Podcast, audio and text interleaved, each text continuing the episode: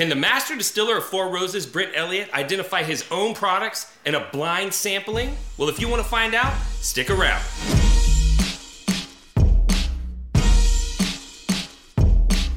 All right, folks, here we are in the Sensory Lab at Four Roses Distillery with the man himself, Brent Elliott, and we are going to do a blind tasting of all Four Roses products. We got some weird stuff here. So before we get started, let the people know who you are. So how many years have you been with the distillery? Uh, 16, almost 17 now. Started in 05. Wow, and you've been the master distiller since 15? 15, yeah. 2015? Very nice. And what is your favorite part of the job? Because I, I asked you this last time, and I'm, I'm curious, is that still resonating in your mind? Uh, you know, I can't remember what I answered last time, but I was, depending on my mood that day, it was either working with the liquid itself Uh-huh. or talking to people about it. Yeah. Meeting people and Because you you had said like one of the creative things that you get to do is creating the limited edition every year, Uh-huh. right? And uh, correct me if I'm wrong. That's the only product that you put out that could have all ten recipes in it, right? Yes, well, the Four Roses bourbon does typically have all 10. Oh, does it? But that's Okay. the only one that is blended not to a standard. You know, that's the chance to be creative. at Right, Because right. it could be anything. Actually, it's supposed to be different from years past. Right, right. So the others, that my job is to make sure that they're consistent. So the flavor profile has been established. Right. Um, But the sa- limited edition, you're just trying to make Yeah, it taste as good as you can. exactly Right. to make it great and make it different. So I, I I've noticed that when people get to this level, master distiller of a major international brand, the ones that flame out tend to get bored because they want more like expression. They want to be able to do more. So having this project every year that you get to, you know, kind of pour your heart into and do the very best that you can, I think that that probably helps keep it fresh, right? Oh yeah, very much so. So, given that uh, you get to you get to do that every year, um, do you think that if I gave you three Four Roses products from vastly different time periods, that you'd be able to figure out which was which blind? I should hope so. I would hope so too.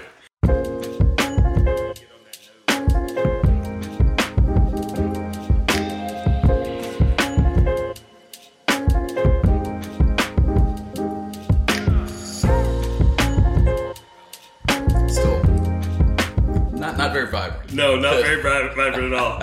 Trying to be nice here. But Trying to be nice. So what we have here in front of us, uh, this could be one of three bottles. Okay, so we've got a current release of Four Roses Bourbon, which is 80 proof.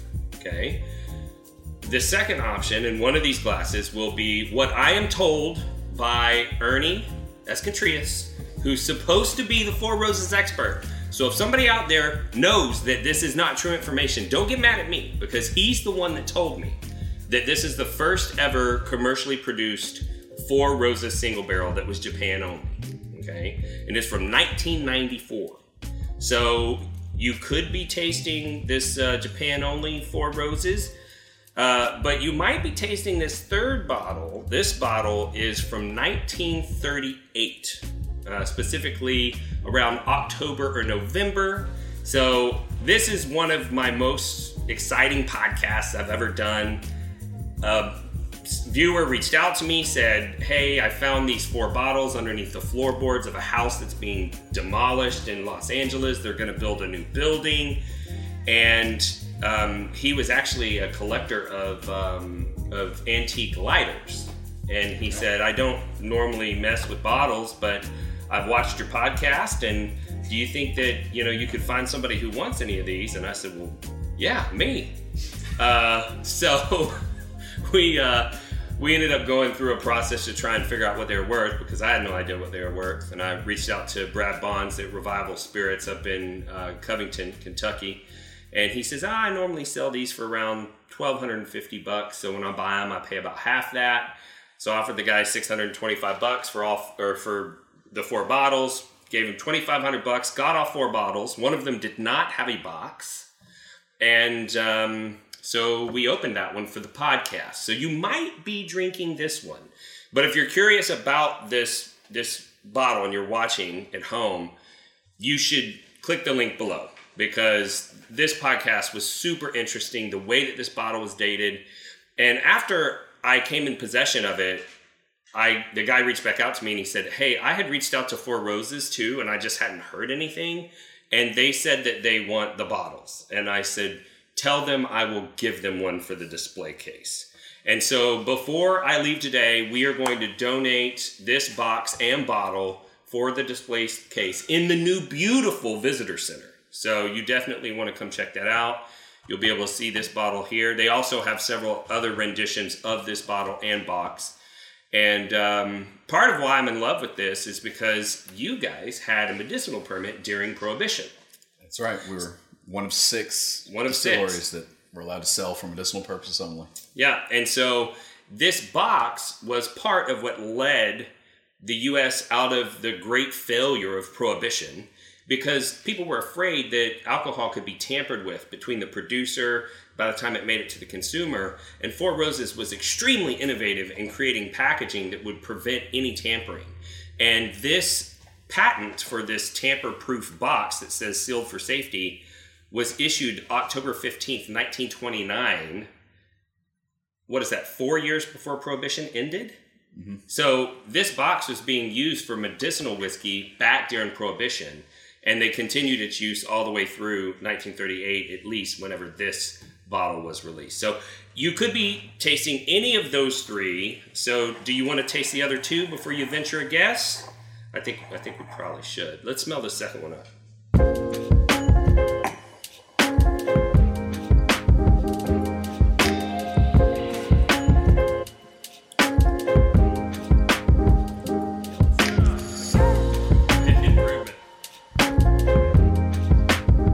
Feel prepared to call it? Oh I'm sure. Okay. What's what here? All right, let's do it.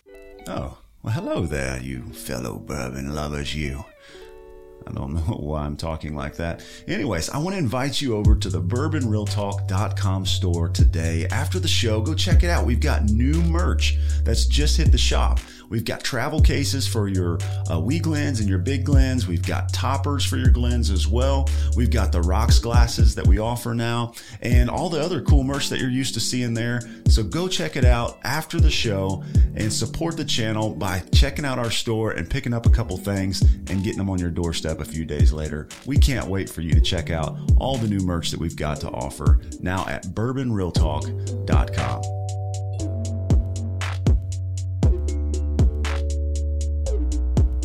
What do you got? Well, that first one tastes like about a 1938 whiskey. You're correct, sir. Yeah, and you can tell I'm just looking at that bottle. I think that's it was much evaporated when you got it, right? It the actually the fill level wasn't too bad. I mean, it was below the shoulder, but it wasn't too bad. But a lot of people who saw the video who came over to my house were like, "Hey, can I try it?" And I'm like, "Yeah, I don't care." yeah, yeah. I saw the video too, and I think it was a little fuller than that. Yeah, But yeah, yeah, yeah. Well, I opened it on there, um, but I so I might be getting confused too because there there were several several of them. Uh, but yes, you are correct. That is the 1938. And since we are here in the Sensory Lab, we were able to test the proof, and it was originally bottled at 90 proof, and it has made its way all the way down to what was it, 62? 64. Four? 64 proof. And that is very interesting because what that tells us is that a lot of the change in the flavor of your whiskey may actually be from evaporative loss of ethanol. Is that fair to say? It throws everything out of balance. Sure. You start losing ethanol, a little bit of water. You know what's left in there is concentrated. Um, so you get that a concentration of all those non-volatile compounds, and then I think the volatile compounds that do give it that uh, vibrant characteristic or the complexity. A lot of those are long gone. You know, Right. after nearly 100 years in the bottle. Right. You know, those have escaped. You know, slowly, but with that much time. Right. It's plenty of time for it to happen. Yeah. And so that's why I try to encourage people. It, it's okay for you to open your nice bottles. Um, you want to protect them as much as you can, but they're not going to change as quickly as you might think that they would. Um, and even if the bottle's closed, it's it's still going to change in 80 years, Yeah. right? I mean, there's to prevent that. there's a big difference between you know 64 proof and, and 90 proof Uh-huh. uh, for for everybody. So now, how about this this guy, this first ever Four Roses single barrel? You called it. Um, what I get on these bottles, once they're more than 20 or 30 years old, even if they were stored properly, and I will tell y'all at home, we tested the proof on this one, and it was it was dead on. Yeah, it hadn't evaporated. It had we had almost no ethanol loss. Um, it was within half of or a quarter of a percent, I think. Um, but I always get a little bit of a like a, a leathery kind of note.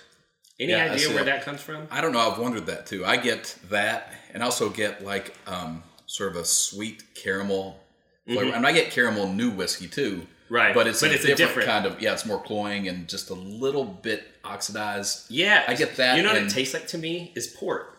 You know how Okay, yeah. they oxidize ports and it gets that weird, and it's almost a smoky sweet or something. I don't know. Yeah, it's, it's a Um, unique signature it- flavor that I get with a lot of Dusties. I would call it oxidized sweetness. Like it, there's something about it that gives it a different kind of sweet, and it's universal across brands. It's Uh-huh. you know uh, you can have you know a, a bottle from the 70s from this producer and that producer, which would have tasted completely different, Uh-huh. but you you get them in today, and they both have this sweet, leathery, smoky kind of thing going on, and Yeah, I've wondered about that. I don't know where that comes from. I don't know what that reaction is, but it's obviously something. It, you see it across the board, and I've often wondered: you know, is that a function of it being the bottle? Is it something from the aging, or is it something about how it was produced? Right. then, and you know, it's hard to really answer that. You, You can't really set up an Yeah. experiment for that. So if we ran it through a gas spectrometer or something, would we see information that would help us to understand it? Yeah, you could pr- whether you could derive anything from that data or not. You can,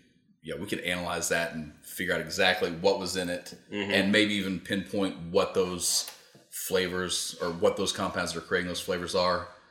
Um, but to really figure out if they evolved over time, it, it, it could probably be done, but it'd be a pretty big study. It'd Right, right. Interesting. Right, you'd have to have a lot of scientific equipment. Yeah. may, may have to rent a lab. All right. Well, I appreciate you taking the time to get together and taste all of these up. That's fascinating. We're gonna head on over to the visitor center and get this uh, donated, uh, which I'm very excited about. And I will go ahead and tell everybody at home if this is the first time that you've watched the channel, I'd love to explain to you what the show philosophy is. Um, at Bourbon Real Talk, we're about bringing people together around whiskey. Whiskey has an amazing connective power to bring people together of all walks of life. And that's something that's very important to me because in 2014, I lost my younger brother to suicide. And I wanted to find a way to help people get connected so that they didn't feel alone the way that my brother did when he made that decision. And at the same time, I was getting more involved in the whiskey enthusiast world, and I started to see people of you know different backgrounds get together and connect around the spirit. And it made me realize that if I can get you connected to whiskey, whiskey will do the rest of the job and get you connected to other people so that you don't feel alone the way that my brother did. Um, the, there is an underbelly, though, to the whiskey enthusiast world. There's a lot of trolls out there that say hateful things online, um, which caused us to end up creating a new whiskey community called Bourbon Real Talk Community. And we don't allow any troll like behavior in there. Um, but it also, in, in addition to making me realize I needed to create a space for people that were wanting real civil discourse, it made me realize that if that troll can say hateful things to you online, there's nothing that keeps me from loving you. And that's why I end every podcast the same way, and that's this. If you woke up this morning and you're unsure whether or not anyone loves you, just know that I love you, and I'll see you next time on Bourbon Real Talk.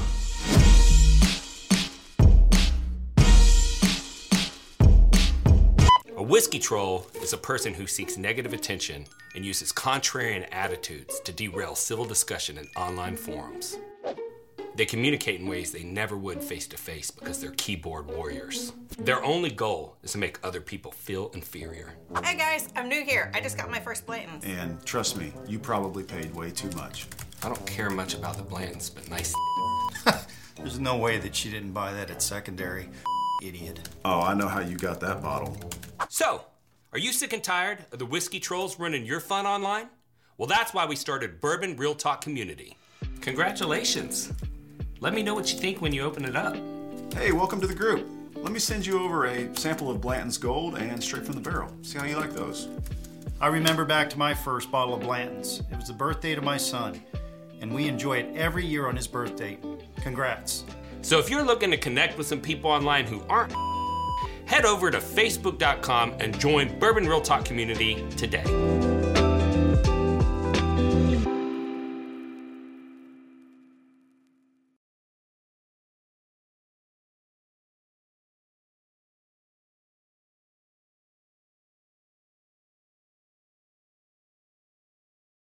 Say goodbye to your credit card rewards. Greedy corporate mega stores, led by Walmart and Target, are pushing for a law in Congress to take away your hard earned cash back and travel points to line their pockets. The Durbin Marshall credit card bill would enact harmful credit card routing mandates that would end credit card rewards as we know it. If you love your credit card rewards, tell your lawmakers hands off my rewards. Tell them to oppose the Durbin Marshall credit card bill.